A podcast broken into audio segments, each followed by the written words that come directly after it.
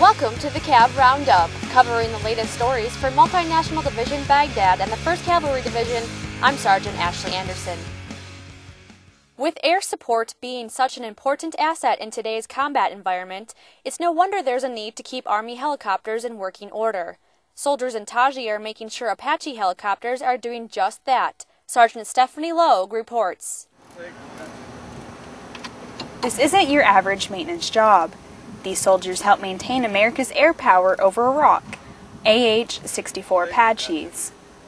Sergeant Richard Hillenbrandt, a trooper from 1st Air Cavalry Brigade and a Fort Collins, Colorado native, tells us more.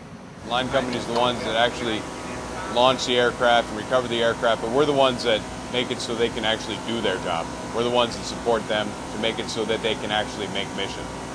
The U.S. Army Aviation is an unparalleled combat multiplier. Air power is what we have over any enemy. We ensure that the aircraft can actually make mission, can go out there, put a lead on target, provide close air support for the ground guys, ensure that the convoys get to where they need to be. Uh, that, that's what we do out here. All the major unscheduled and scheduled maintenance, anything the line companies themselves can't handle, and when I say uh, major maintenance, it's uh, removal of engines, transmissions, the, the larger components on the aircraft itself. We go through and we find the fault and we fix the fault. Without the maintenance teams, the Apache pilots wouldn't be able to keep a watchful eye over Iraq.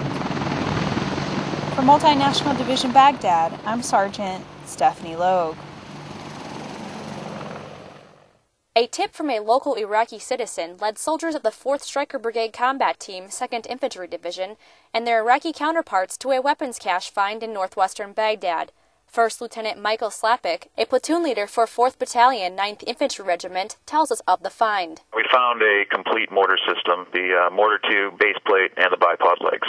Uh, most likely it was used in the past, probably not too recently, but uh, we found wire brushes and a uh, can of oil along with it, so most likely they were trying to clean it up and get it ready to be used again. By working together, the two security forces were able to remove one more weapon off the streets. The biggest thing is that it's a partnership. We're working hard with the IA. This is a good example of a piece of information that we got that we were able to share and exploit, allowing us to find this system so it couldn't be used on either forces.